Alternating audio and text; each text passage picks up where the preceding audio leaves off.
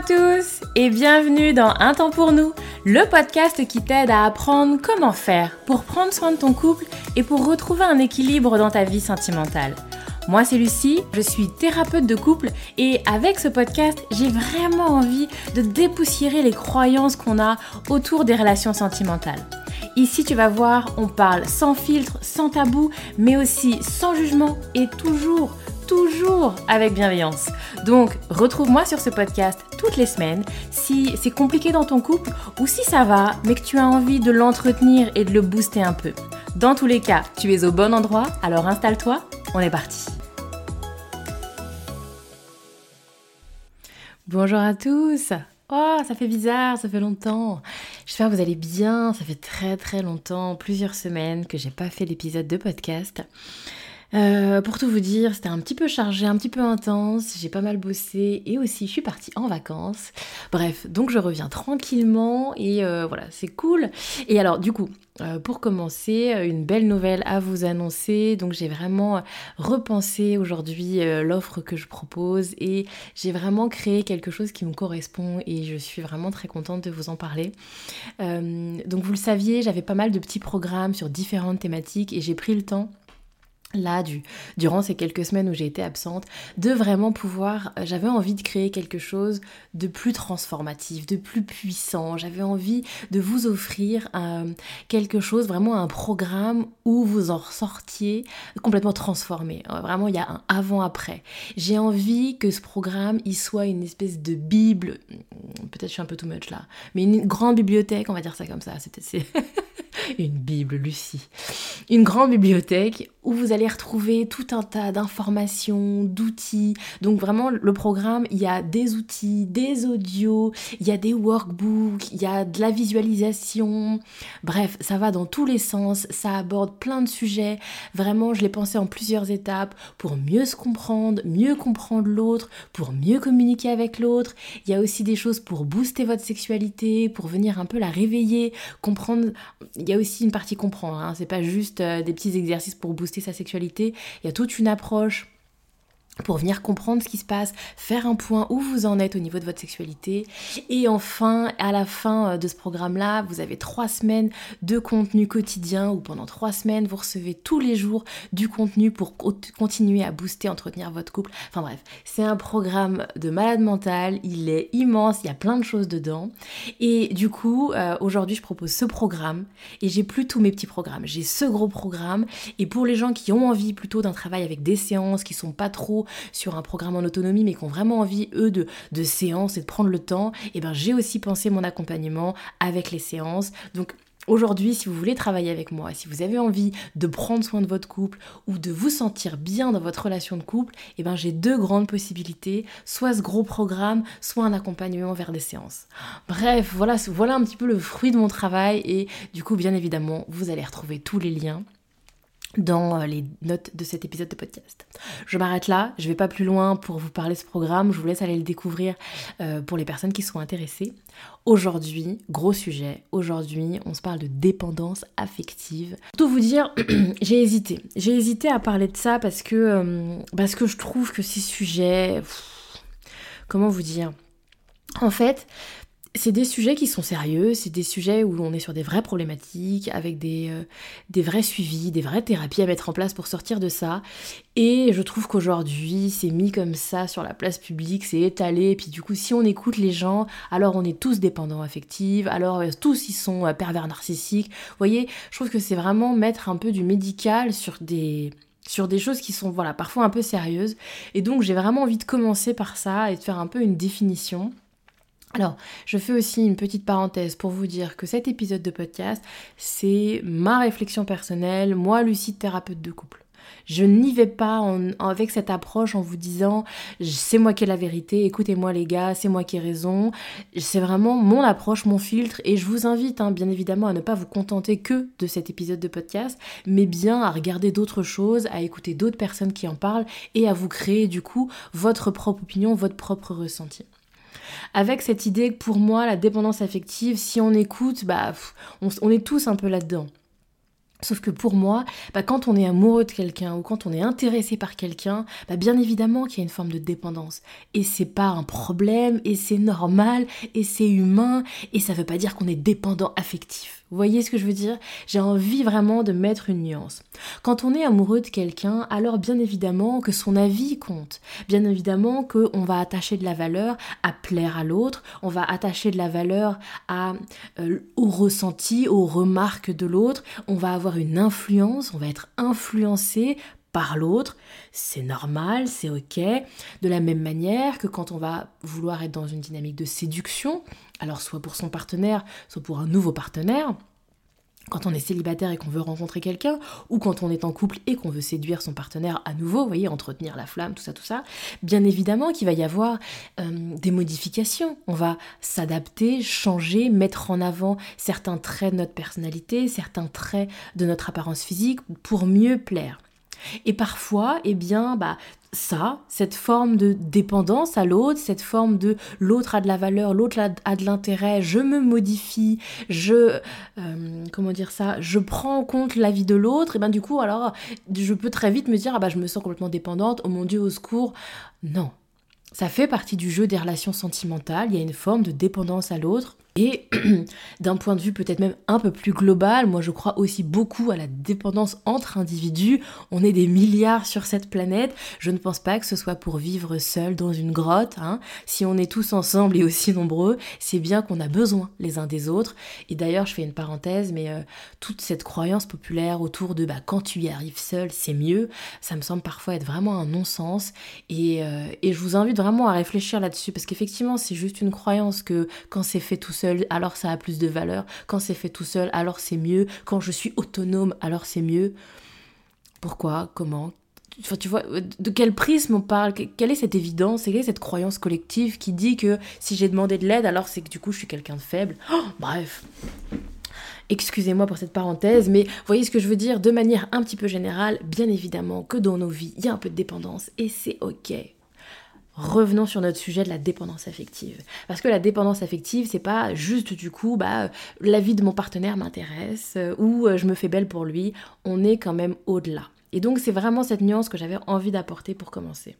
La dépendance affective, c'est quand on va être en incapacité de s'apporter certaines choses soi-même et qu'on va être dans une dépendance à l'autre et dans une obligation en fait, d'aller chercher chez l'autre des choses pour se rassurer. Parce qu'on n'arrive pas nous-mêmes à nous rassurer, on n'arrive pas nous-mêmes à nous donner de l'amour, on n'arrive pas nous-mêmes à nous accorder de l'estime, à nous accorder de la valeur.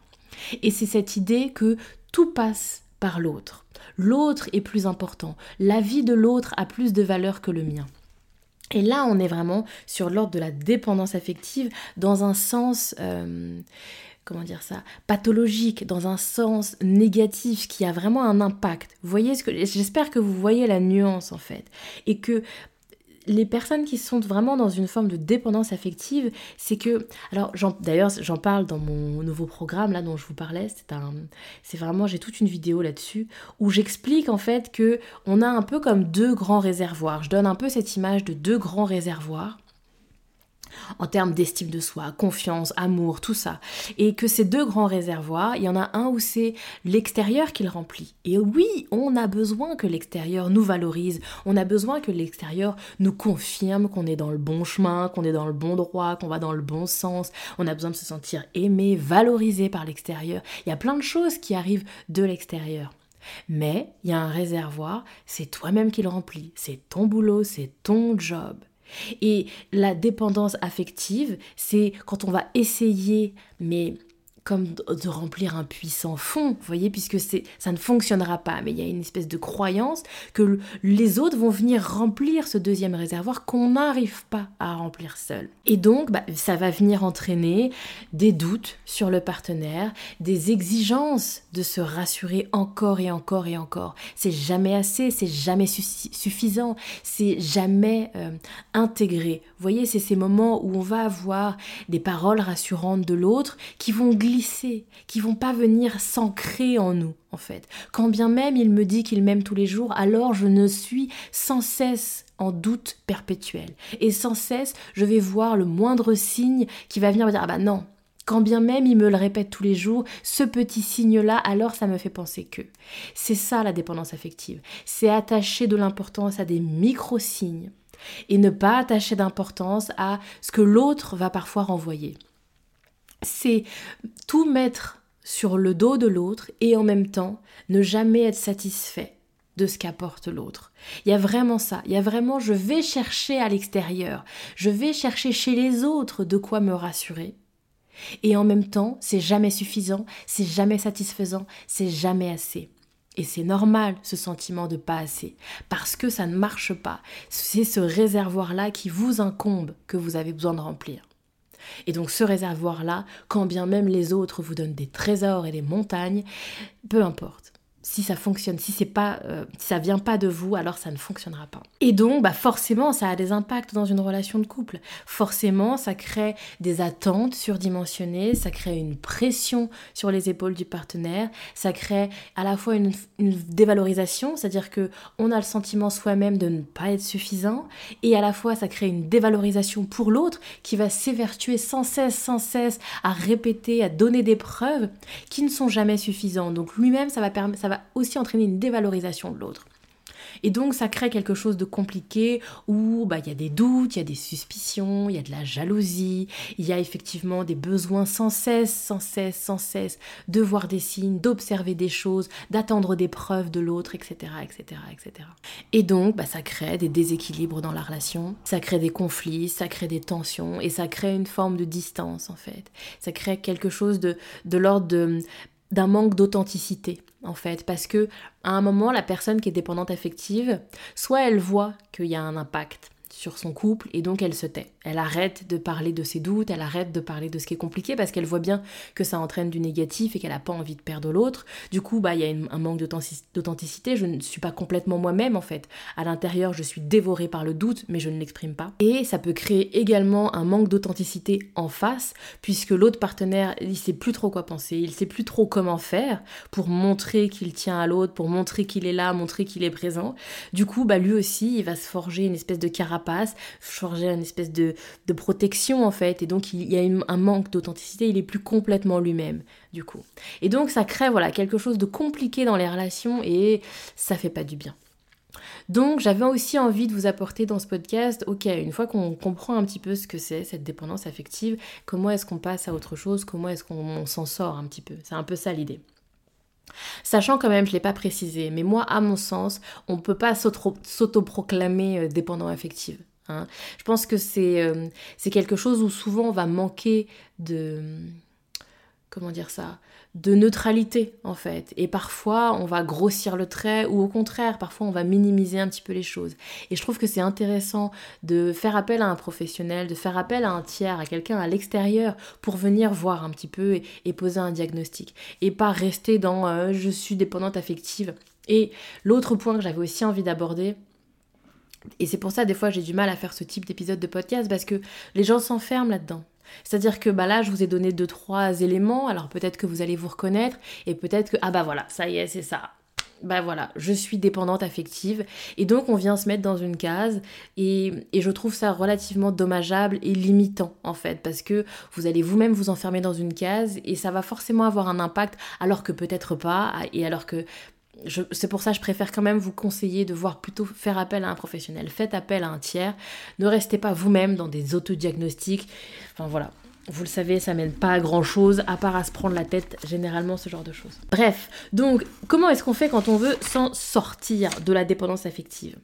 Première étape, à mon sens, c'est sortir de cette idée que l'autre est responsable. Moi, en tout cas, c'est ce que je travaille avec mes clientes, avec cette idée que, parce que souvent, c'est un peu l'autre. L'autre, il ne fait pas assez, l'autre, il n'est pas suffisant, l'autre, je lui m'évertue sans cesse à lui dire ce qu'il doit faire, à lui dire ce dont j'ai besoin, à lui dire ce que j'ai besoin d'entendre. Il ne le dit pas, il ne le fait pas, il comprend pas. J'aimerais tant qu'il comprenne, mais quand est-ce qu'il va finir par comprendre ce, ce dont j'ai besoin? Et donc il y a vraiment, à mon avis, quelque chose de l'ordre de la responsabilité de l'autre, où on va vraiment dire que c'est l'autre, c'est l'autre qui n'a pas compris. Et à mon sens, euh, alors si c'est l'autre, Si vraiment cette, euh, cette, dépendance affective, elle vient de l'autre, alors on est dans un cadre de manipulation, on est dans un cadre d'emprise, et là on n'est pas sur, on est sur autre chose que juste de la dépendance affective. Et là, moi, c'est pas de ça que je parle, parce que souvent, effectivement, on va estimer que l'autre est responsable parce qu'on n'a pas envie de faire un travail sur soi. Mais quand vraiment, c'est vraiment l'autre qui va tisser une toile, qui va vraiment... Et là, on est sur l'ordre de la manipulation, sur de la violence conjugale, et là, c'est encore un autre level.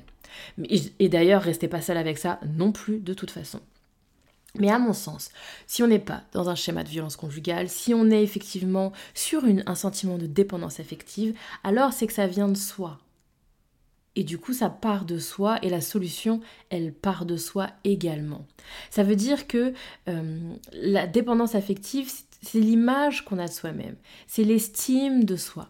Souvent, ça vient, alors c'est pas systématique, mais moi je le vois quand même avec mes clientes, souvent il y a un élément déclencheur. Et alors soit ça part de l'enfance, ça part de l'enfance et de l'amour qu'on a reçu ou le peu d'amour qu'on a reçu ou la façon dont cet amour a été transmis soit on est sur une relation qui a abîmé. C'est-à-dire qu'il y a eu un moment, souvent, moi je vois bien les, clientes le décrivent très... Alors, elles le décrivent bien quand on va prendre le temps de venir analyser, parce que c'est fou, hein, mais de manière spontanée, souvent on se souvient pas bien, c'est flou. Et donc vraiment, je fais un travail avec les clientes d'aller un peu... Euh, reprendre un peu les racines euh, de cette première blessure un peu originelle.